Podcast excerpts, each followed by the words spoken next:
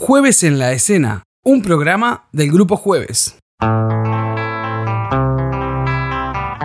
Ya es indiscutible que las desigualdades de género afectan significativamente todas las esferas de la vida y la sociedad.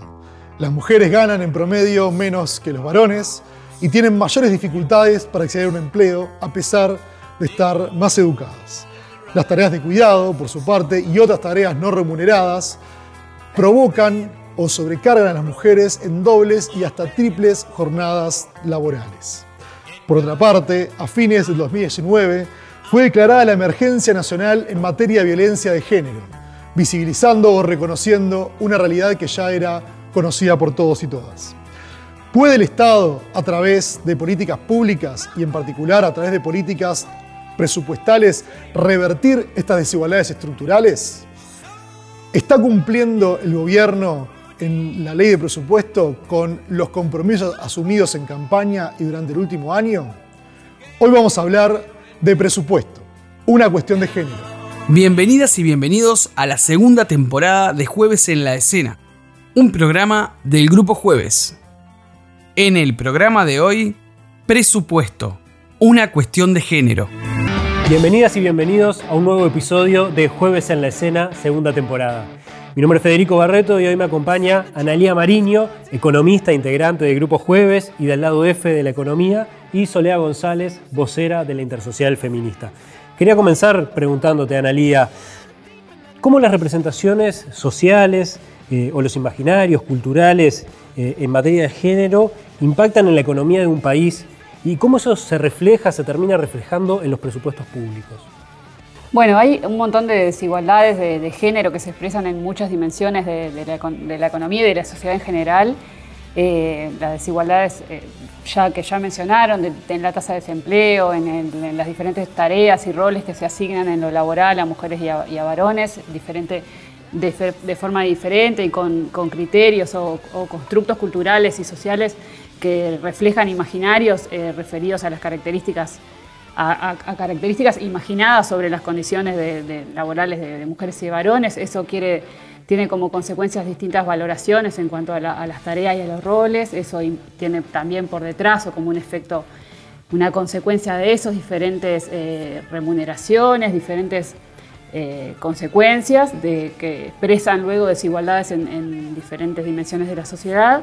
Y, y además en un contexto actual como el de la pandemia es esperable que esas desigualdades se profundicen. Eh, ya hay algunos indicadores donde eso es visible, como por ejemplo en el, seguro de desempleo y que ha afectado mayormente a mujeres en relación a, los varones.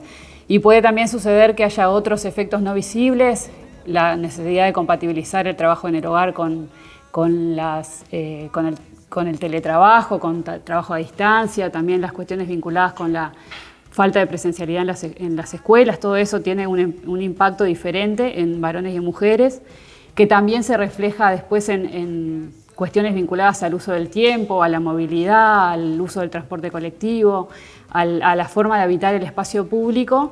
Y como consecuencia eh, de eso, eh, obviamente todas las políticas públicas tienen impactos diferenciales en varones y en mujeres. Entonces es importante incorporar esa perspectiva, esa visión de los impactos diferenciales que hay en, varones y en mujeres en, el diseño de todas las políticas públicas, en todas las herramientas de política y en particular en el presupuesto.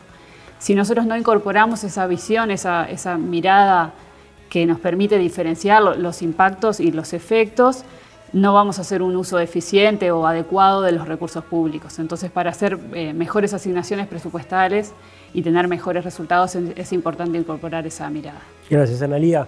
Soledad, quería consultarte.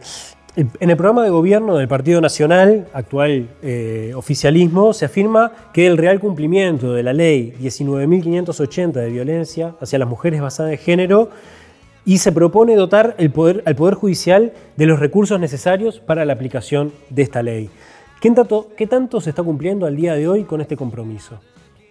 En realidad eh, no se está dotando al Poder Judicial de los recursos necesarios. También ha habido una, por parte del Poder Judicial una variabilidad en lo que cuáles, cuántos recursos necesitaría. Ha cambiado los números desde que se aprobó la ley hasta hoy, ha variado. Arrancó pidiendo 23 millones de dólares en el año 2018 Eh, después hubo una última eh, opinión que eran como cerca de 10 millones de dólares porque como consecuencia de la implementación del nuevo Código de Proceso Penal se han ahorrado costos y se ha ahorrado, o sea, se van terminando los casos viejos, digamos, y el, el nuevo Código de Proceso Penal permite ahorrar recursos, tanto materiales como humanos. Y entonces, aparentemente, esa situación haría que este, necesitarían menos recursos para el Poder Judicial. Acá hay muchas trampas. Eh, y son muchas trampas difíciles de explicar para quien no es de, de ese palo, digamos. Mm, lo que está comprometido hoy en el presupuesto actual destinado a la justicia para cumplir son el financiamiento de tres juzgados especializados en violencia de género para ubicarse en el interior del país, que son un millón, cien mil dólares más o menos, 53 millones de pesos. Yo prefiero hablar en dólares porque me parece que los pesos parece que fueran muchos y en, realidad termina siendo muy poco. Depende de quién lo diga, digamos. bueno, pero en pesos parece que todo es mucho más y uno sabe que después es bastante poco. Pero eso está muy lejos de lo que nosotras este, sí reivindicamos hace mucho, este, por ejemplo, no está contada la fiscalía, que más allá que no es del Poder Judicial específicamente, sí es parte del sistema judicial. Y a la fiscalía no se le incrementó un solo peso y ellos están reclamando y la fiscalía tiene un rol muy importante. Eh, estamos ahora este, viendo toda la actuación de la Fiscalía en la Operación Océano, este, todos los recursos que se disponen en eso, todo lo que se necesita, porque ahí hay inteligencia, hay análisis de datos, hay este, personal, peritos especializados en otras áreas, ¿no? como en el análisis de todo el cruzamiento de información este, en Internet este, y el rastreo, así como el soporte a esas eh, víctimas. ¿no? Analía, siguiendo con la pregunta anterior, eh, me gustaría a ver si pudieras contestar, ¿qué es lo que gana Uruguay al incorporar la perspectiva de género en el diseño presupuestal? ¿Y, qué tanto también Uruguay ha avanzado en la materia? En los gobiernos anteriores, por lo menos este, había un espíritu de implementar una, perspectiva de género. Bueno, ¿qué tanto se ha logrado hasta ahora y eh, ¿Qué, señales podemos ver de este primer año de gobierno? Bueno, eh, empezando por qué, gana Uruguay incorporando la perspectiva de género en, el presupuesto nacional. Bueno, lo que gana es eh, poder identificar, a, partir de identificar cuáles son esos impactos diferenciales que te mencionaba antes, poder destinar y asignar recursos de forma eh, más, más direccionada, más teniendo en cuenta cuáles son los objetivos que se plantea, las metas que se plantea y asignar los recursos para poder dar cumplimiento con esos objetivos. Entonces, eh, creemos que, la perspectiva de género tiene que estar incorporada en todas las etapas del ciclo, presupuestal. Obviamente, en la etapa de análisis es, la, etapa en la cual es posible identificar esos impactos diferenciales, pero luego también tiene que permear las diferentes etapas del ciclo, ciclo presupuestal, ya sea durante la implementación como en el monitoreo y en la evaluación permite también visibilizar cuáles son los, recursos que se destinan e, a este objetivo y, también hacer una evaluación de las políticas, ver eh, y, si hace falta corregir y, para, para, hacer un uso más efectivo y más eficiente de los recursos, también tener esto incorporado es, un beneficio. Entonces, eh, avances en Uruguay. Eh, hasta el momento, en el 2018, el Consejo Nacional de Género presenta una estrategia nacional de género con horizonte a 2030 en esa estrategia se plantea como un lineamiento la incorporación de la perspectiva en, todas las herramientas de política, en, todas las etapas de, diseño de la política pública y en particular en el presupuesto nacional. Y es en ese marco que en el presupuesto 2015-2019 se, incorporan dos proyectos presupuestales, esto es eh, una herramienta que permite etiquetar, marcar cuál es el gasto que cada uno de los organismos destina a cumplir con este objetivo.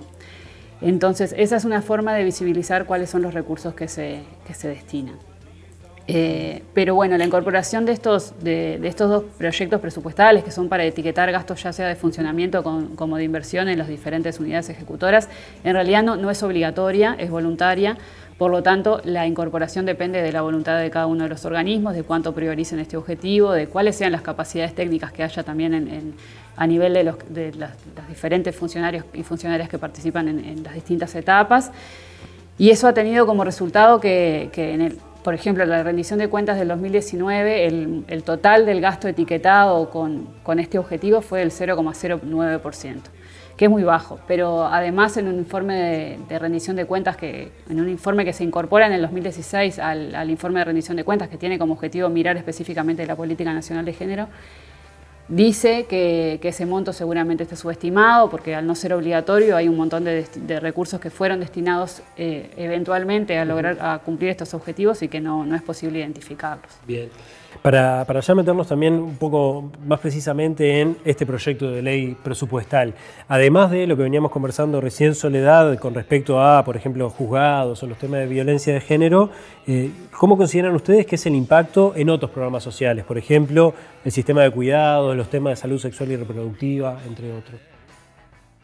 En, temas de salud sexual y reproductiva, nosotros no hemos visto, o sea, los impactos que hemos visto negativos en realidad tienen que ver con el problema del COVID, por ejemplo, y sobre todo en el tema del parto y del embarazo, no así en el tema del aborto. Este, que no hemos tenido quejas, no nos han llegado quejas, este, y hablando con compañeras que trabajan específicamente en el área, llegamos a la conclusión que por este temor a de que no haya saturaciones en los hospitales ni que no llegue, en realidad las vías de acceso al aborto fueron mucho más facilitadas que cuando no había COVID. Pero por el contrario, la, la cuestión del embarazo y del parto, como sí requiere, y las mujeres tienen derecho a ir acompañadas tanto a los controles como a estar acompañadas durante el parto, sí hay problemas. Hay diferentes criterios y además ha habido diferentes comportamientos por parte de los prestadores de salud dependiendo del momento de la pandemia en el que estamos. En los primeros meses de alarma fue una cosa y ahora estamos viviendo una denuncia particularmente porque una mujer la querían hacer cesárea obligatoria por estar siendo portadora de, COVID. Fue, un trascendido. Fue una, eh, fue una denuncia que hizo, que hizo el grupo por la humanización del parto. Este, en ese sentido, no. Sí hay un efecto grande, de, pero porque ha habido una política, una intención de reducir la política de cuidado. este, han recortado enormemente los asistentes personales, que es una política, este, bueno, para nosotras muy importante. Este, porque los cuidados recaen sustancialmente en las mujeres, los cuidados tanto sea de las personas adultas mayores como de personas con discapacidad o de los niños este, pequeños sobre todo. Este, y eso va a tener un impacto realmente negativo, eh, sin duda. Volvemos para atrás, ¿no? O sea, el avance que había sido el sistema de cuidados, aún con todas también las limitaciones que fueron cuestionadas más de una vez por nosotras, este, o por compañeras que trabajan en ese área, este, igual se logró implantar, se logró probar, digo, de hecho se utiliza como modelo ante otros países de la región, como una política a ser copiada. Este, bueno, vamos a retroceder. Se eliminó su dirección, se la juntó a, la dirección de discapacidad, como mezclando temas que creemos que no tienen que ver. Clarísimo. Eh, Analía, para ir cerrando, quería consultarte. ONU Mujeres ha insistido en señalar que la brecha entre varones y mujeres. En Uruguay, un hombre con educación terciaria gana en promedio 25% más de salario que una mujer con la misma formación. Y esa brecha se ahonda aún más tal vez como veníamos conversando, a partir de la maternidad. ¿Hay alguna política prevista en el presupuesto para enfrentar esta realidad y, qué se prevé con aquellas que ya existen? Bueno, no, en el presupuesto, en la formulación del presupuesto, del proyecto de presupuesto actual, no hay ninguna mención específica a intentar superar e, esta problemática que vos planteás, eh, que, afecta a las mujeres en Uruguay claramente. Eh, de hecho, no hay demasiado avance en materia de, incorporar la perspectiva de género en el presupuesto. Solamente te contaba antes que, el, etiquetado del gasto no es obligatorio. En este proyecto de ley solamente dos organismos etiquetan gasto con ese objetivo que son el MSP y ANEP, o sea que este, tampoco es posible identificar a nivel del presupuesto si hay asignaciones específicas a cumplir con este objetivo. Por esto mismo de que en realidad los avances en materia de incorporación de la perspectiva de género en el presupuesto son muy, muy poquitos. También en materia de, definición de objetivos y de metas que los organismos tienen que plantear en la elaboración de sus presupuestos, tampoco hay un avance. De hecho, hay una, hay una reducción de la cantidad de organismos que, que presentan objetivos vinculados con la reducción de las brechas de género. Solamente ocho organismos incluyen esos indicadores. Antes era, en el presupuesto anterior fueron 13, tampoco era alto el número.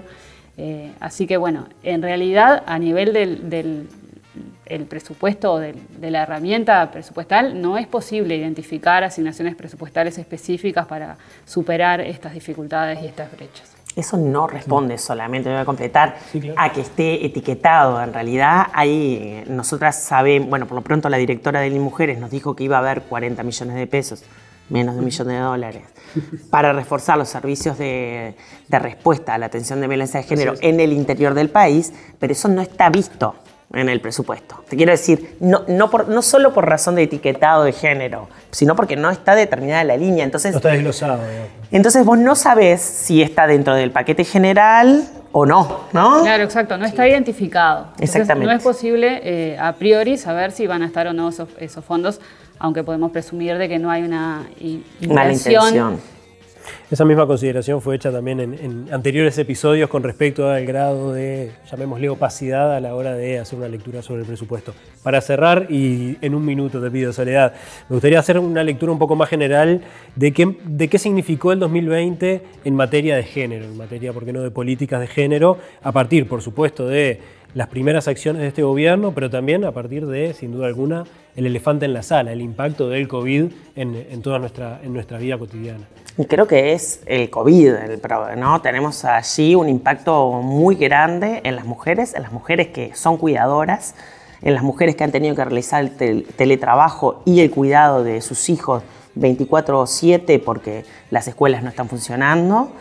Este, eso es notorio y ha habido incluso un reforzamiento en aquellas nosotros salimos de ese aislamiento más grande después de dos meses y medio, tres meses de, cuarentena no obligatoria, pero allí incluso las mujeres que tienen, este, están separadas de los padres de sus hijos, también les recayó, incluso en los días que les tocaba a ellos, les recayó a ellas, siguió recayendo en ellas el cuidado de sus hijos porque tenían la madre mayor, porque era mejor que siguieran en la casa de donde estaban quietos, o sea, el impacto en ellas es enorme.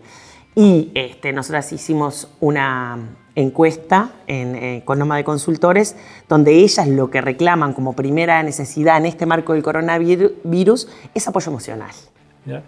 Muy interesante y sin duda alguna eso marcará las perspectivas para eh, las acciones de gobiernos en el próximo año. Muchas gracias Analía, muchas gracias Soledad. Esto ha sido todo por hoy. Nos vemos en el próximo jueves en la escena.